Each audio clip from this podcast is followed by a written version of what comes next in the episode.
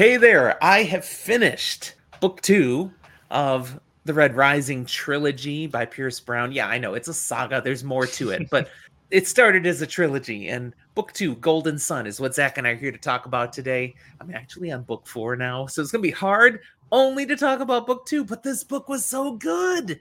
Yeah, things take such a turn in so many different points in this book, and we can't even talk about where they're actually turning to yet. No, We'll get to it. We'll get there.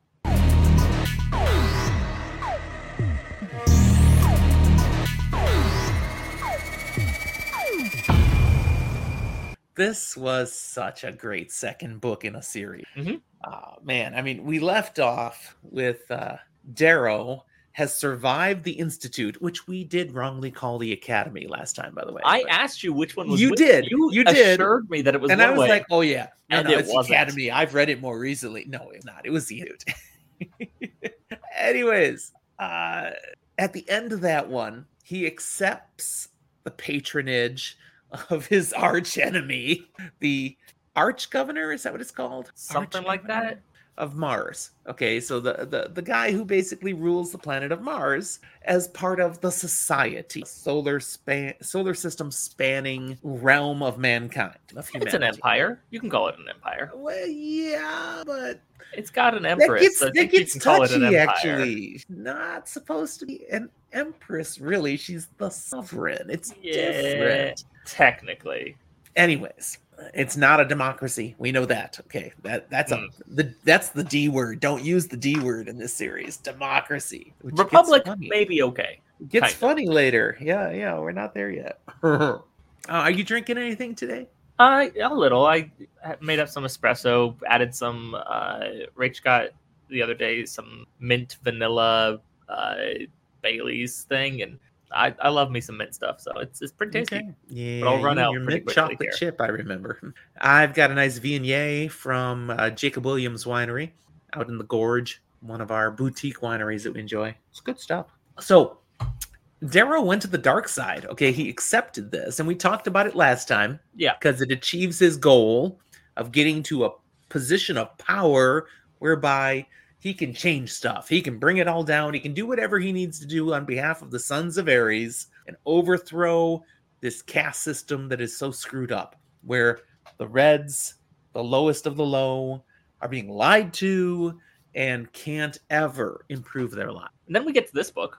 Uh, we jump ahead a year and a half, Couple two years. years. Yeah. Um, and now it is the Academy. It is, is, the This one Academy. is the Academy. Um, and we're very quickly shown, just a couple of chapters, that you can do everything right in in the eyes of the society. Ma- Make every right choice and call, but fall just short at the end and have it all just turn against you, and nobody cares. No, it's a little more complicated than that. A But little, yeah, but not really.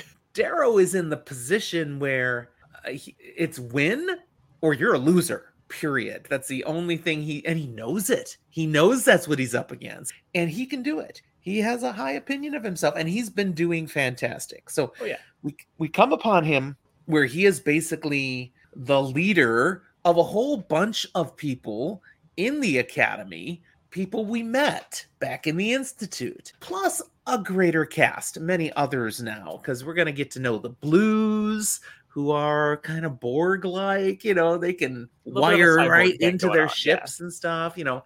And we've got, you know, grays and obsidians and pinks will come up later too. I, we've met pinks before, but there's this much bigger cast. But we do have with him a few of his, his key friends from before who are now serving alongside him. New friends, actually. There's a couple that are old. Um, we still see Titus and Roque there, Yep. but we've also got a couple of new characters. Uh, the one that most comes to mind is Victra. Yeah. Yeah. Another gold. Um, and right now, at the very, very start, I'm just mentioning golds we kind of see on his side. Yeah. So what we have at the very beginning of the story is basically the final test the final thing and it's a war game that's going on here at the academy and he's up against a bellona um not cassus No, it's Cassius's older brother. cassus casser It was a very similar name. Castor. Um, I'll find it It's- in a moment. it's irrelevant. But he's up against this guy, and they've got him. They trapped him. He he had, you know, this is what Darrow does. He has things weaves within weaves, webs within webs, and the guy falls into the trap just like he's expected, only to discover the guy he's against had his own trap behind his own trap. So Darrow gets outmaneuvered, and it's not cool, and it's not fair. But we've learned with the golds that doesn't matter. It's Karnus, by the way. Karnus, there it is. It doesn't matter what's fair. It matters who wins. So uh, Darrow's a failure. His patron, uh, Augustus, is gonna dump him like a dirty napkin, wet noodle. Possibly worse. cliche. He's gonna sell him. He is. He is because he basically has said, "Okay, I took you on because you won. You defeated my son, the Jackal. So I'm pulling a coup here. I'm taking the top student from the institute. But you came with a blood debt, a blood feud with the Bellonas, and Who he already That- doesn't really like, so it's kind of okay, but also Right? it's but it's been costing him little. money. And when you add in Darrow, they jumped you and recorded them beating you and peeing on you. Yeah, that wasn't a good look. So now you've become worth too much. Uh, worth is the wrong word. You've you're costing me more than you're worth. Okay, if you were still a winner, I'd still ride this this ship. But But right now, I'm not getting the return on my investment. I'm gonna cash out. so he's he's he's out. He's gonna be out, and Darrow feels betrayed, rightfully so. But Yeah. at the same time, this is how golds do it, especially at the top level. He knew he brought nothing to the table in this relationship other than I'm a winner. Now he's not a winner. So he's being dropped. He's not real happy with that. But he pulls off a great coup there at the auction opportunity. There's a very important loved. thing to mention pre-auction though, Okay. because Roque, good guy Roque, friend from back at the institute, now the Yep. academy. He's like, okay, Darrow, I think I'm gonna pull some strings. My family's gonna buy you. You're gonna be okay, basically. Yep. And like that sounds good and fine, except Darrow had a quick little meeting with some old friends, um, some old Sons of Ares kind of friends, who said, "Hey, Darrow, here's a bomb. Blow them all up." This is And your Darrow went, take him down. "Uh, I don't really have the means for this plan anymore. Sure, I guess. Like, if this is what you want from me, I can still, I can still do it.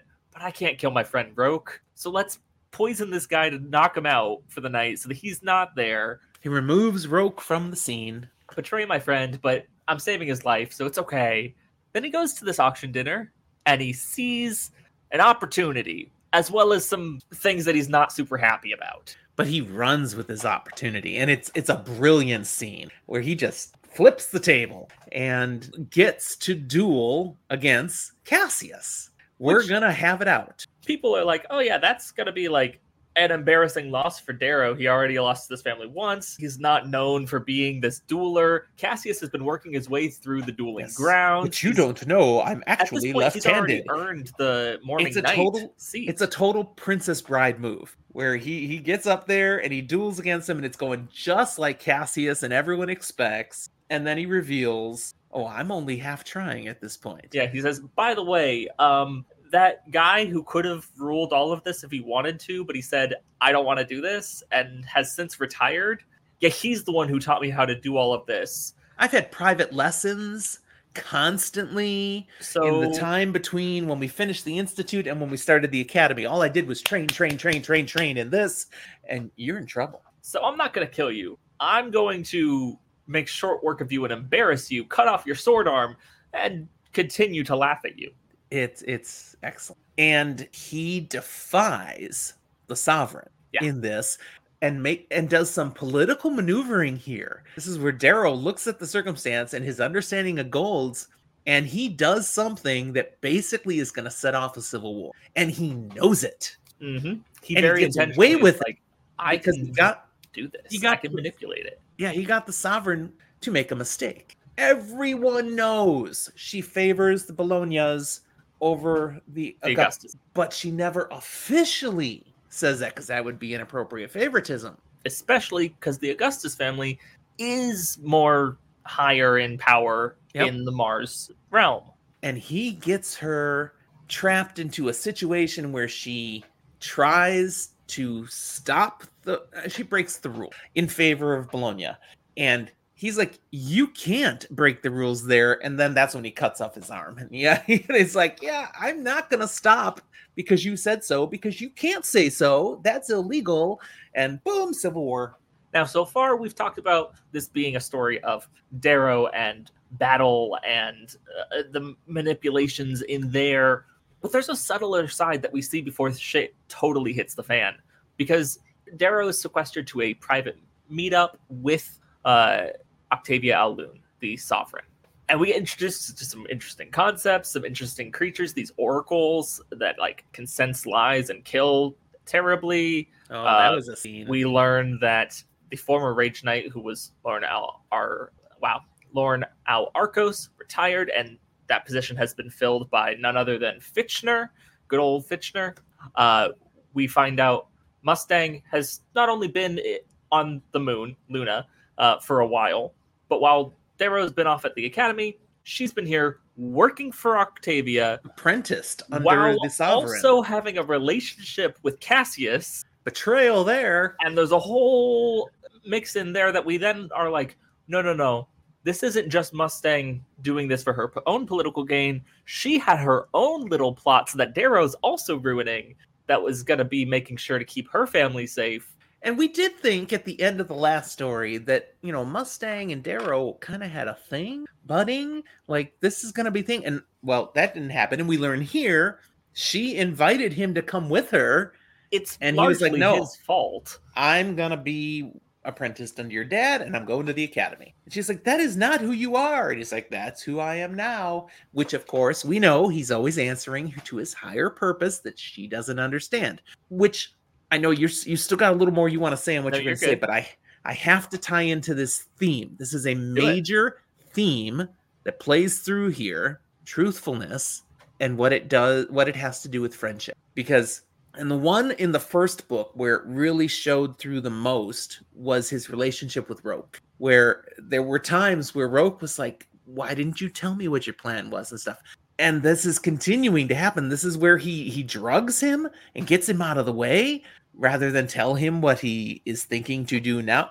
He continues to marginalize people rather than being honest with them and this is wired into who he is now because he can't be honest with anybody about who he really is. If they knew he was a red, this is all over. and yet even so he wins the game of lies with the sovereign it's very close and he could have uh, ended up in a bad situation where he dies Now you but caught the fact she's weasel his way never lost. She has done this with lots of people, and she's never lost. lost this time, which is to say, she would have lost if Fitchner hadn't saved her. You know, we had this impression of Fitchner in the first book, um, kind of being the wimp of the proctors. You know, he, he he's the one who kind of gives, you know, finally admits to Darrow that yeah, things are rigged and you just need to accept it and deal with it. And you know, gets he's the first proctor that Darrow does away with and, and locks away. You know, and uh, he's he's taking care of Fitchner, and now Fitchner's a rage knight. It's Yeah. like I often got the impression that Fitchner was the curmudgeonly, not quite fitting in gold, who therefore is underestimated consistently. And whether he's actually really, really good or not, people are going to continue to underestimate him, which gives Yeah. him an there you go. Um, but Civil War more or less breaks out here with them all still there. And who do we have coming in to save Darrow and his ass? Good old Sevro. Sevro. Back from you, Pluto. you have to love Sevro. Now, how did Sevro know to come back from Pluto? We'll get there. Mustang. Mustang arranges for that. So we find out here pretty quick. Mustang is not all that she appears to be. She has plans. She has been scheming. For as Her- many layers as Darrow has, Mustang probably has more. And a lot of them are just not being honest with each other. They're not revealing everything they're doing. Subterfuge seems to be built into the gold DNA, even the fake gold. But they have to break their way out of Luna. They do. They do it by stealing a ship and by launching a little bit of democracy. Yeah, yeah. That that stealing the ship scene was intense. I mean, if I'm remembering right, this is Sevro and Darrow flinging themselves through space at a freaking windshield. Which, while crazy, is also a little bit how we learned through the academy new warfare because ships are expensive. People are comparatively not. Yeah, So they're Yeah. taught take over the ship, vent the ship, kill the but people he in it, doesn't vent take the it, ship. and he doesn't vent the ship. Instead, he says, "Hey, they teach us to vent the ship. I'm not gonna do that. So I encourage you to take up arms against the gold that are currently rushing here to stop me, and I will basically give you freedom. you under do me." that, I'll let you run the ship and do your thing. And while they're Answering to me, of course. oppose, for the most part, yeah, they turn around and go, "Yeah, that sounds like a good plan," including Ragnar Valois. Ragnar, what a character. Oh my goodness. Loved Ragnar in this book, this whole thing with Ragnar. Tell us a little When he about Ragnar. When he first steps in and goes, Are you a god? like, uh, yes. we get this understanding now. We get to learn about the obsidian, who are these massive humans. They've been bred for huge size, massive muscles, and we learn that the obsidian caste previously had revolted. It's the only time the gold's reign over all this has been challenged, and it happened like 300 years ago, 400 years ago. It was a couple like century at least. but they revolted and these guys are dangerous because they're extremely strong extremely dominant physically and the golds did put them down but then totally brainwashed their Mhm. culture the obsidians have the only other place that we see in the society quite as manipulatively messed up as the reds of the mines the obsidians literally believe now that the golds are deity they're and they basically have to serve them well or they won't make it to asgard it's it's a it's Norse a norse mythology mythology thing worked in here. Yeah. So Ragnar is a specimen among specimens. He's a massive, and he's on this ship because he's being brought as a gift. All the Obsidians we learn are slaves. Mhm. They serve without question to whoever they are master to, and in some cases they they're used like old gladiator battles, you know, for entertainment of those to watch. Look at my warrior doing to your warrior, kind of thing and and they do whatever they're told to do. They do not question anything. And here he's gonna be given away as a slave to Octavia or somebody else. I, I Uh, forget exactly he who. technically at this point belongs to the ashwell ah, yeah, okay. But since the ship has been taken captive, there is kind of a, a thing in how this all works that if you capture a ship, now you own the ship, now you are the captain. And so Ragnar's like, so I guess you own me now. instead of being delivered to his intended master it's like i'm being delivered to you and he's choosing that Ragnar is a sharp dude. ragnar's He- not only what we expect of this this, civ- this warrior culture this uh, further and he's even one of the stained going this extra further process to hone into this incredible warrior Yeah, loyal think Navy SEALs, man. It's the next level. but he's got a wicked mind that is unexpected out of an obsidian What I loved about Ragnar is he sees what's just happened. Okay, these rebels have taken over the ship. I have an opportunity here. So I'm asking you, are you the golden god now that I can claim has taken possession of? And and what's in his mind as he asks is, is because I like what you're doing and I see the opportunity. So tell me you are. And he does. He says, Yes, yes, I am. All right, I'm with you and I'm bringing my obsidians with me. And so, wow, they're all in now. He has this cadre of obsidian warriors completely sworn to him, except Darrow says, But you're not going to swear to me. We're not doing that sort of thing anymore.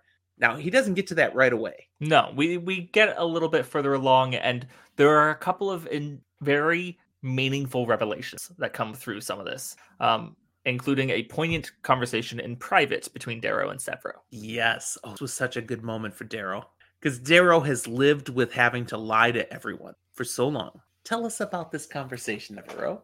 Sevro basically pulls him aside and says, "Look, I am with you to the end, no matter what. You've got me. But I need you to stop lying to me. I know things. I need you to tell me the truth. And, And there's Darrow's like- some back and forth. what do you mean? And do you mean? eventually, it's revealed Sevro came back because Mustang called him. But on the way back, he was contacted by an agent of the Sons of Ares and basically told everything about Darrow, shown a video of Darrow being carved, and left to make the choice of will you continue to support him even knowing all this? Now let's let's process this. Sevro is a gold. Why would he just? I mean, why not instantly turn Darrow in, betray Darrow? Go back to the institute. Sevro was, you know, number one hundred out of the one to hundred. He's the one that overcame the odds and beat Priam. He's the one who continues to not meet the expectations, but just uh subvert what people think is going to happen and he's the one that built a bond with darrow because darrow was something different so sevro and his howlers all the downtrodden the smaller of the golds in the mars group they just built this bond and this loyalty to darrow and Let's now sevro go a learned step something further. different Sevro learns something different. No, Sevro gets confirmed something different because Sevro already heard. knew. He heard when Darrow killed Apollo and revealed himself basically as a red through his accent, his Oh. linguistic patterns, but and Sevro edited it to keep it the secret. again, this is a deep dive spoiler thing, so we don't have to be pretending or anything. And I'm just going to jump to this now. Not only does he get the carving, he gets it from Ares himself, whom Darrow hasn't met. And I'm just going to say it here now. It's okay. I can say it here now, can't I? Because they learn it in this book. It's we learn it in this book, but did he get it from? I don't think he got it from Ares. I don't think he knew at that no, point. I think he did because I think that was hand. No, you're He's not. He doesn't. But I'm going to say it anyways here. Yeah. Because it all makes so much sense. Go ahead, say it. I'll let you do it. Okay. You get it. because Sevro is not your average gold. No. Ares is his freaking dad. Okay. And go a step further. oh yes, Ares is a gold Yeah, Fitchner who is Ares. fell. Yeah. Okay. There you went with it. Well, you already said we already, we already knew Fitchner was. Sevro's dad. I don't think we'd said that. We knew that in Oh, book we we did. We did. Yeah. So Fitchner is Ares. Why? Because Ares fell in love with a red, and illegally they had a kid named is Sevro. Sevro's half red. Now he doesn't know that yet. At the time that he's I choosing to support he's Darrow. told He he learns it just a couple days before a later event that happens. I remember Okay. but he doesn't know it at this point. So Sevro makes the choice, only knowing he's still gold, Mhm. and knowing now who Darrow is, who he really is, but also who he is. Sevro bonded with Darrow because of his his the way he's different from other golds. Now he knows why He's he's, so different, from other golds, and he doesn't bat an eye. You're my guys. You I don't if care. anything, it's the only problem Sevro has here is did you really not trust me through all of that? Like I get it, it's a big Why do you keep lying to me? But stop lying to me because I will follow you till the end, but you cannot lie to me. And it's a moment of true bravery that Darrow fesses up. He takes the leap. He could have not. He's lied to everybody so far. Tells the truth here. Which Dar- in turn Sevro's like, hey, about time you told me. It leads Darrow to do the next awesome thing that Oh, wow awesome. The story and for what's needed is also like why is this number two? Why is this the one? Please go on. because the second person that Darrow confides in and tells everything to is Ragnar. This guy who he just knows just now saw Ragnar's kind of a kindred spirit. He saw this opportunity. He's taking it I'm going all in with Ragnar because if I don't go all in with Ragnar I think that's going to be a really bad decision. I'm going to die. But where Darrow's mind is going here too is he's he's processing the fact that I've been just living on lies and people have been with me, but at this point Roque has turned against him. And Roque has in part turned against him. He Roque has not turned against, him, at this no, point. No, Not he has not. Roque is with him. Roque's on the ship. Roque's Roque is fighting with him. Okay. Roque is there. That is uh, this book. So I didn't just blow it for you guys. That is this book, but that's you're right. That's at the end. There are so many other people who have been his friends and with him through this for longer that he doesn't turn to. He doesn't tell, and he basically goes, "Eh, "They're too connected to this. I don't know if I can trust them." But this would-be slave who I'm liberating and is using this, him I can trust. But this is where he's at, though. He's done it the wrong way with everybody else. Ragnar's a new opportunity, and he makes a decision with Sevro on his side now. He like has the strength to say, "I'm going to try to do this right now." So he tells Ragnar, works for Ragnar. He's like, "Okay, let's go," and it bonds them. They're just we we are all in. This is a healthy turn for Darrow. There are a lot of things we could talk about. We're not going to talk for five hours, but I want to jump ahead to his relationship with Mustang. Mm-hmm. Okay, because he and Mustang, okay, they're getting back on the same page now that you know her plans on Luna have all fallen apart, and she's in with him now. Okay, But there's still a year and a half of different plans and actions between the two of them and things that they thought about each other and what they were doing that they didn't trust. And there's a lot of mistrust and broken things, broken burnt bridges between them that they're trying to navigate because they do still trust each other. There's still more to each other They're there. still allies. They want to be way more than just allies, Yes, but there's more as well, and they can't be that simple. yeah, there, there's definitely still a tension. There's a desire for more. Um, they're gonna get to something that's pretty significant in the story here, but I have to I have to process here. Do we need to talk about the Iron Rain first? Uh, before that, yes. Yeah, yeah. So, all right, there is a civil war going on. Darrow is now back in the good graces of Augustus. I forget his first name, but you know the arch governor, Nero, the crazy Nero emperor. Augustus. Okay, and the forces of Augustus versus Yeah, we the skipped through most forces. of the book. Let's do. We get to Mars forces of two sides. What? We're more or less skipping through a lot of like continued forces and building and things that happen through the book Yeah. because it culminates as the forces of Augustus, as you were saying, and kind of the forces of Bellona slash Lune supported. Yeah. Way back at the big event upheaval thing that happens at Luna with the duel stuff that he says, he tantalized Augustus with you basically should be sovereign of Mars. Mhm. And he knew when he said that to him that Augustus would bite not only on that, but why not ruler of it all? Mm-hmm. So now he is the lead soldier for Augustus to overcome all else. And that's what's been going on. And so what they will do now is they're going in to take back Mars completely because they've been outmaneuvered in position. They're a little outclassed in the imp- uh, space navy.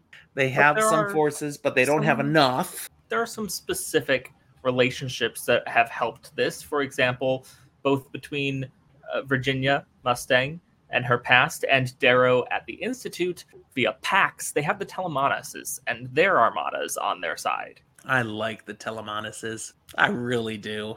They are good gold. I like the patriarch, Kavik. I think that's his name. Uh, believe. Kavax. Thank you. And of course, I'm all the way to I'm already to the fourth book, and Kavax, slight spoiler, remains a character here. Okay, and what I've what I've learned about Kavax only makes me like him better. And Sophocles. Okay, that's a little disturbing. What I've learned about Sophocles. Yeah, it takes a while to learn that about Sophocles, so we can't talk about that. But I love Sophocles. You We'll get to I that when a- we talk about book four. know I love a fox. Um, and so having a fox in space around these giants of brutality and technology that likes jelly Yeah, beans, yeah. just fun. It's great. But before we burrow into the Iron Rain, we do still need to talk about the Jackal. We haven't mentioned him at all. Yeah. So you've got Mustang, the, the daughter of Augustus, who's had her own plans going on, but is now kind of in the camp with Darrow, and and it's all good because he's working for her father again, and yada yada yada. But the Jackal, who is the son of Augustus, he hasn't been sitting not idle. He's the favored son. no, but he's also been making moves. He's been, but he's been making money moves. Um, He's been literally. grabbing up businesses, communication networks. He's he's got plans. and it's this kind of thing that apparently is kind of looked down upon. It's like that's not becoming up a gold. That's a silver's place. That's a silver caste to be doing economics to control media. It's but like you should be going up power. like fifty six percent of the media. Or you want power through politics, not power through business and money. That that's the the the bias that we're But talking about. Adrius has seen, hey, I don't need power through military prowess or honor or anything. Like, that's fine. And that's how people do it. But at the end of the day, if I can control the narrative, it doesn't matter what y'all theoretically actually did. I can still end up in charge. And with my money, you need me to feed your army. And let's be clear about that. He's not given up on a desire to be in charge and have power. He's he's a- chosen to take an alternate route. He's a logisticalness. Yeah, yeah. The Sons of Ares try to kill him. Darrow saves his life. I'm sure that won't have any future consequences.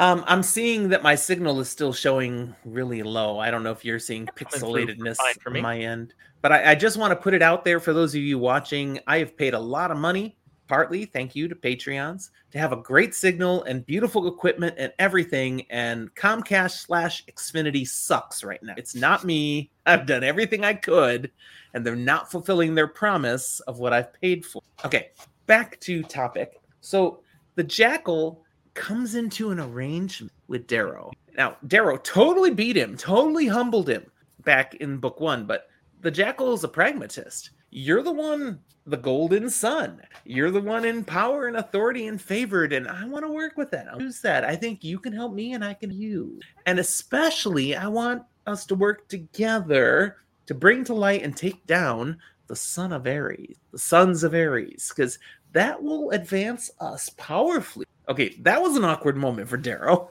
Yeah, there's there's some awkward things here, and it's very clear that it's like Darrow needs his support to win the Civil War, Does be able to then win the other stuff. Like he may not need to if he felt he could trust certain other sources. He But makes doesn't the know if he can choice. trust Mustang. He doesn't know if he can trust uh, Roque. He doesn't know if he can trust anyone And- save for when he makes this decision because Sevro's not back yet when he kind of makes this decision the only person he knows he can trust is he can trust the jackal to work for himself he Yes, does not he can, trust the he can trust the jackal's self-interests. The jackal is his enemy. He knows that. But sometimes keep your enemies close comes to play. So he's going to work with the jackal rather than just have the jackal against him. And that that really is reinforced uh, during the whole scrum that happens right there after the, when he literally sees the jackal poison with a blow dart the favored warrior of Augustus, kind of a substitute son. i don't And Darrow ends up slipping into his place. You're confused on that? no uh, that's fine Because that guy, I forget the guy's name, but he was about to, I think, take Cassius's head off or somebody, and then he he like freezes yeah because there are he's just been hit with a paralytic. various there are some various funky things um but he he does a number of things that do seem technically in Darrow's interest but it's like it's a deal with the devil you're gonna They're- get what you bargained Yeah, for they're all really in the Jackal's interest. And I I sensed my take on it was Darrow was like, okay, I'm gonna work with him because otherwise he'll probably kill me on the sly. So it's better the devil I know than the devil I don't know what he's doing. and that's a little bit of the thing. It's like if he can keep him working with him, he can at least keep an eye on what his schemes are, or at least that's what Darrow thinks. He's probably Yes. wrong, and we are going to Yeah. find out he's wrong. And Mustang, she knows there's been some communication between Darrow and the Jackal, doesn't know how much, but she's like, you don't need him. Leave him out of things. He's bad news.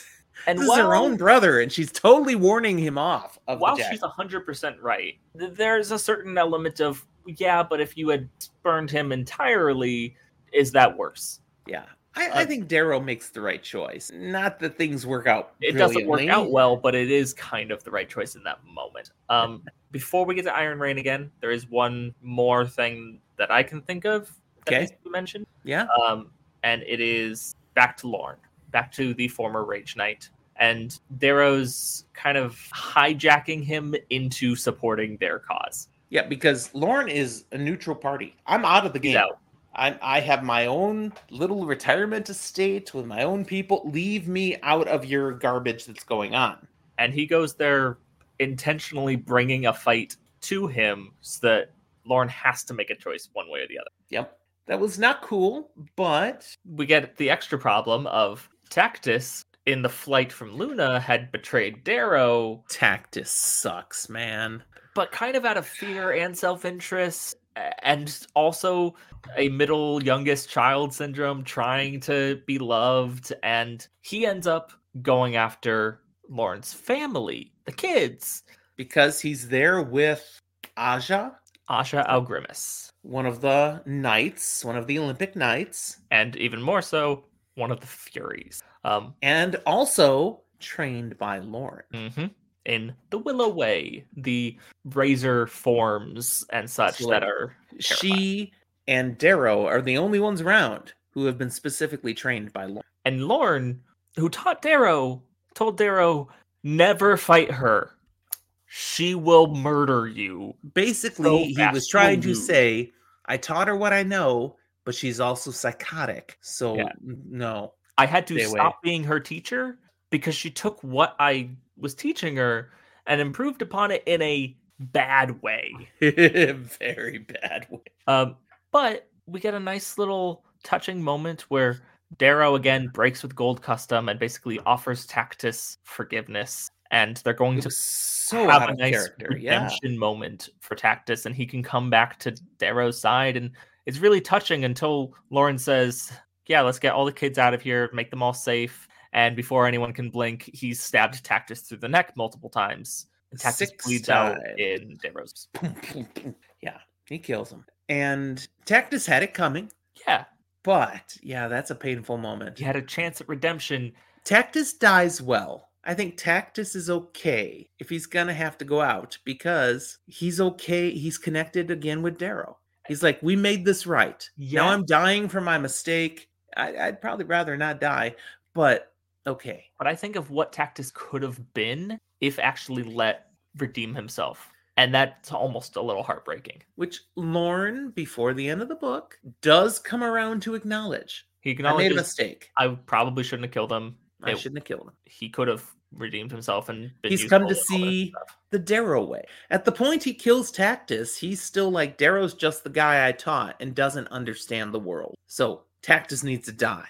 Later, Lorn comes to understand Darrow has a way of looking at things that is different, and, and I actually could learn a little bit from him. So can we get cool. to the Iron Rain now, or are we missing I think so. something? I really think so.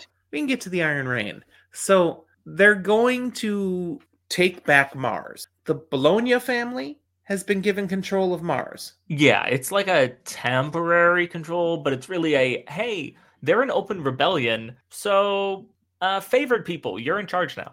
which is what they wanted all along. And now we're gonna try to take him back. And this Iron Rain thing is a, it's insane. Basically, all of the Mar or all of the Augustus forces, they're gonna go at Mars, fling themselves out of spaceships straight at the Yeah. planet as little meteors. Massive little star shells, these things like that holy crap! whoosh, just fall through the atmosphere. They all just come pouring down in these big, massive suits that allow them to survive uh, going through the atmosphere and and landing. And they come in different groups all around the planet. Doesn't go exactly as it hoped in some, Some of goes- circumstances. Some of it goes very well. In fact, a lot of it goes very well. Uh, Not the part with Darrow. there is a part where it's like information about their plans seems to have been leaked to the enemy so that they were prepared Mhm. enough to Yeah. set a little child on the riverbank to not get shot because Darrow's not going to kill this random unarmored kid who then sets off an EMP and has Darrow and all of his forces with him draw a number of golds and obsidians including Ragnar And Sevro. just all like falling into the river going to drown in their suits. Okay, the ones that fall in the river are the lucky ones. Yeah, no, there are ones that are not, and it's worse because the forces So- who are out of EMP range come in and are just picking them off. You're in this massive suit, and when it loses complete power, you just drop. If you were on land, you're down in the mud. If you were over the water, you fall under the river.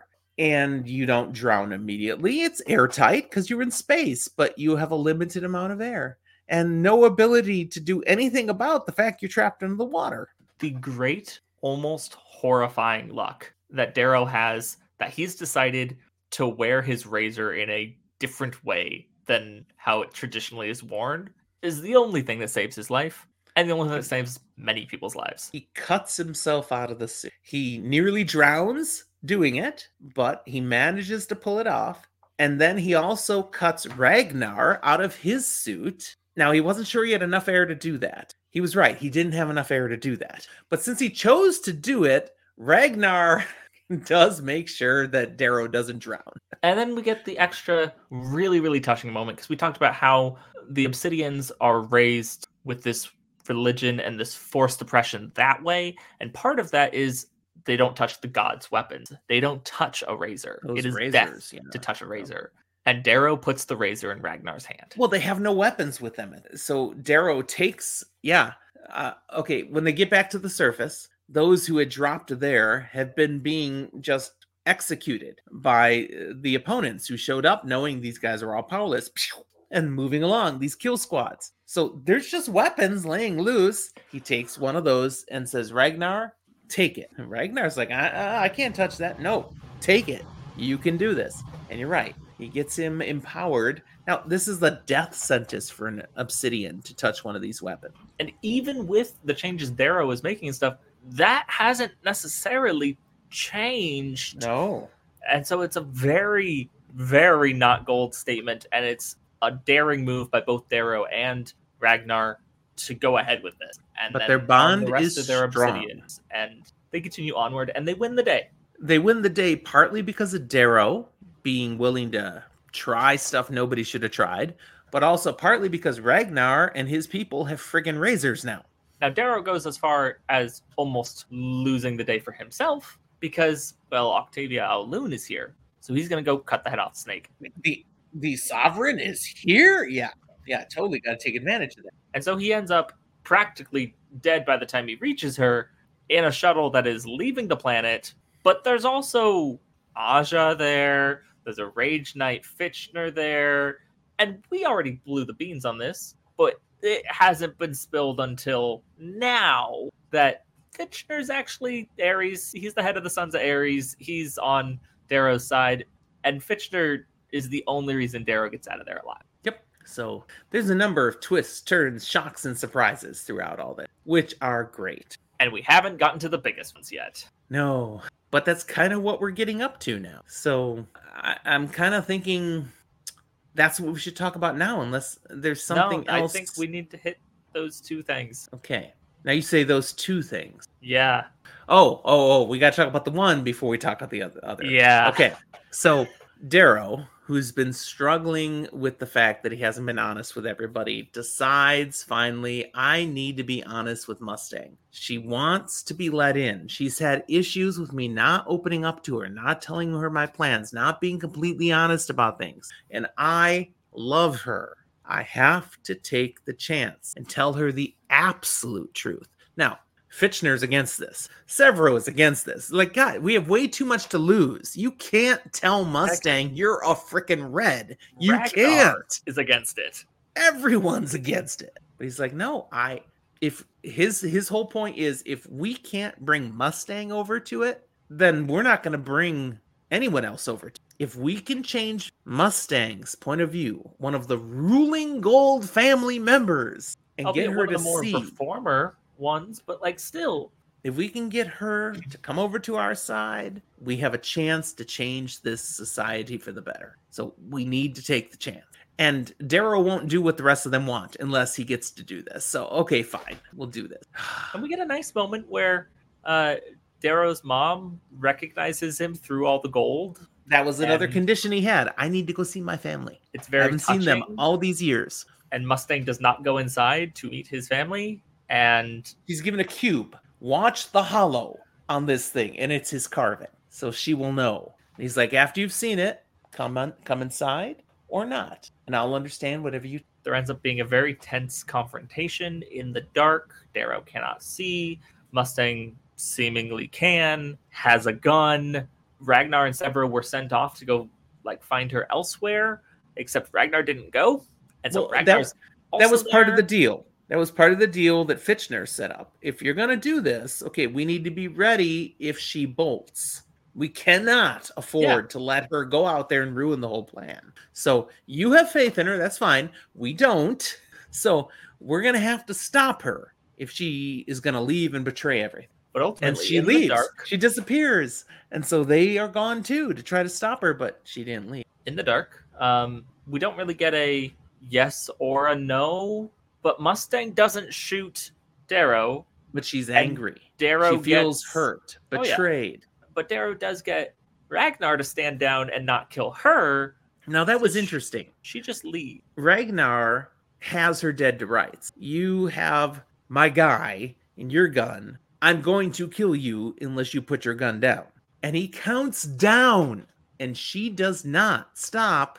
Now, you said Darrow's trying to talk Ragnar down. Ragnar is counting down. He's going to do what has to be done. He gets the end of his countdown. He puts his gun down, and he gets down next to Darrow. They're both on their knees in front of her, basically saying, We need you to see this. And if you can't, you might as well kill us. And next book, I have more to talk about from this scene, but we can't talk about it here yet. Okay, okay. But yes, she doesn't shoot them, she just leaves. So, did she embrace their side of things? Did she, Darrow, thank you for being honest with me and I see your vision? Nope, she didn't say anything that. She just, and she's gone. We don't know where Mustang is. Did she Even go and the betray them? We don't know that. We don't know what she's up to now. Where now we go to a celebratory uh, party parade about the Iron Rain that was successful, retaking Mars. Augustus is honoring Darrow and all of this, and Mustang's still not been anywhere to be found. and all of his people are here all darrow's you know side is with him Or at least the Um, majority of. yeah we haven't talked about Roque in a while but you know Roque Roque's is the there. one who has been the one leading the uh, naval forces the Mhm. space navy and he's brilliant is what we've come to understand this is his thing he's a poet yeah he's also a master of naval forces He wasn't amazing at the Institute. He was a star at the Academy. he has shown big time and so he's the one who's led the the armed military naval ships in their various battles. He was the one out there in space as the iron rain went down. He's up there doing his thing. And he wins. And he wins and he wins and he wins. So here we are now. We have taken mars. It's a celebration. Not only have we taken mars darrow you are the favored son you are The Golden Son. and Augustus, complete reversal from the beginning of the book, is saying, I want you to be my heir. I am going to set you up to be the one to follow in my footsteps as now the ruler of Mars, not the arch governor, the sovereign of Mars. We, this is us. This is our place. And not only are, will you be my heir, you will marry my daughter. You will, you and Mustang will be a thing. Okay. This is all everything that Darrow personally could want, as well as mission wise superior could want. like the gold part of Darrow. And this huge triumph event. There were a few people missing. We mentioned Mustang wasn't there, but also since is. the reveal of Fitchner being Ares, he's kind of come over and he saved Darrow, so he's on this side now of all this, and it's all good. Um, he's missing too, and Right. so ultimately, Sevro and uh, Ragnar both are like going out and searching for some of these people. Sevro's like, I, something feels off that he's not here. I, I need to go find him. I mean, they're going to have this big celebration event, and Darrow is going to be honored. And yeah, Darrow says to Sevro, I get it. I understand your trouble. Go ahead. Go look for your dad. You don't have to attend this thing. There's a nice conversation with Lorn, who's there as well. Uh, and this is where Lorn kind of is going, I see more your vision, you're right, all these sorts of things. And it's like, oh, the, the old dog can learn some new tricks. We're, we're getting something new here. He was supposed to present uh, Darrow with this laurel crown, give him the honors here. But Roque had a conversation with him, and Roque really wanted to be able to do it as his friend. And well, Roque really deserves some of this too, so he can do it. And wow, does this thing go south? Yeah, tell us tell us a bit about that. it has come to be known that Darrow is an imposter. Um, Roque knows.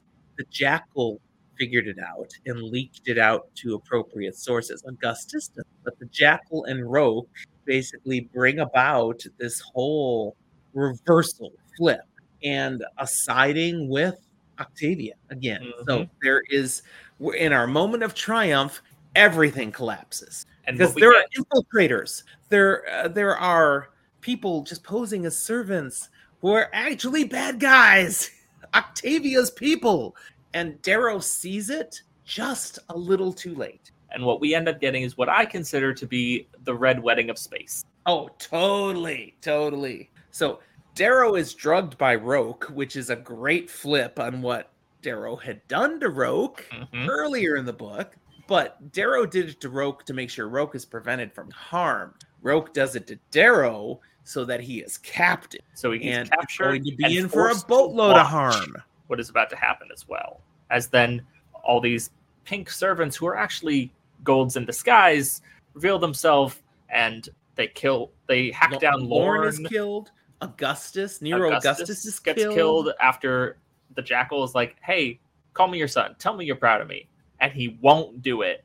And the jackal kills him with zero remorse. None. And Antonia, who we remember from the first book, but haven't seen a whole lot since, um, She was scummy back then, though. shoots her sister Victra in the spine multiple And her mom takes them both out. Yeah, no, Oh. there's So cold. there's a mess of a number of things there. Um, one of the jackal's kind of hench people uh, steps on the heads of some children from the rim that were there with Lorn. It's a brutal scene, and Darrow's forced to watch all of it. Yep. So everything's wonderful, and suddenly everything is the opposite of wonderful. Oh, and let's just little cherry on top. We heard a story uh, through the course of this book of when Nero came to power, and part of what started the Bellona blood feud problem in the first place when he sent back a severed head with its mouth stuffed with grapes. There's more to that story, but we leave it because the important part was that uh, very important, powerful image and message. Because what's supposed to hold the laurel crown, the the box that Roque is handing over to Darrow, well, they take off the lid, and there's Fitchner's head. Fitchner head. Ares grapes. himself stuffed with in his grapes mouth. stuffed in the mouth. Man, this was dark. And that's the end of our book. Yep. It's a cliffhanger, basically. So I'm glad I read this after, well, after it was published, so I can move it right to the next book. Because wow, dark, man. You think you know where the book's going and where things are going to go, and then they throw that chapter in at the end, and you're like, I'm really excited about where we go from here, but I have no idea where we go from here. yeah, and that's you know that's where we'll leave it. I guess that's a good spot to end because that's the end of the book. There were question marks. You know, where's Mustang? Uh, how about Severus and his Howlers? Are they okay then? Sevro and his Howlers because they weren't there, as it turned out. Roque, how could you so betray everybody and turn Mhm. so dark like that? We have There are a lot of questions. We'll get the answers in book three, which you'll have to wait for the next episode that we on this to hear about. Luckily, But if you, they're sucking my dad in enough, you probably won't have to wait too long. Uh, it depends more on my son's schedule because I'm ready to talk now, man. I'm ready to talk. if you enjoyed this again, don't forget to hit the like button down below and subscribe if you haven't done so. Thanks for joining us. Um, wow, we've had a lot of people joining us. We hit 925 subscribers, so you know, just 75 away from hitting that thousand milestone. It's like a big thing on you when you hit a Four thousand. digits. Yeah, Ah, you know, people seem to still like what we're doing. I'm checking right now to see if we picked any up while we're talking. No, we're still at 925, but it, it's going well. It's doing well. We got a lot of stuff on our channel for people to explore and check out. So, again, if this is the first one you stumbled on somehow, uh, be sure to poke around. I think you'll find a lot Yeah. of things you enjoy. at the very least, go back to Red Rising. This is book two, so maybe go look at book one. Yeah.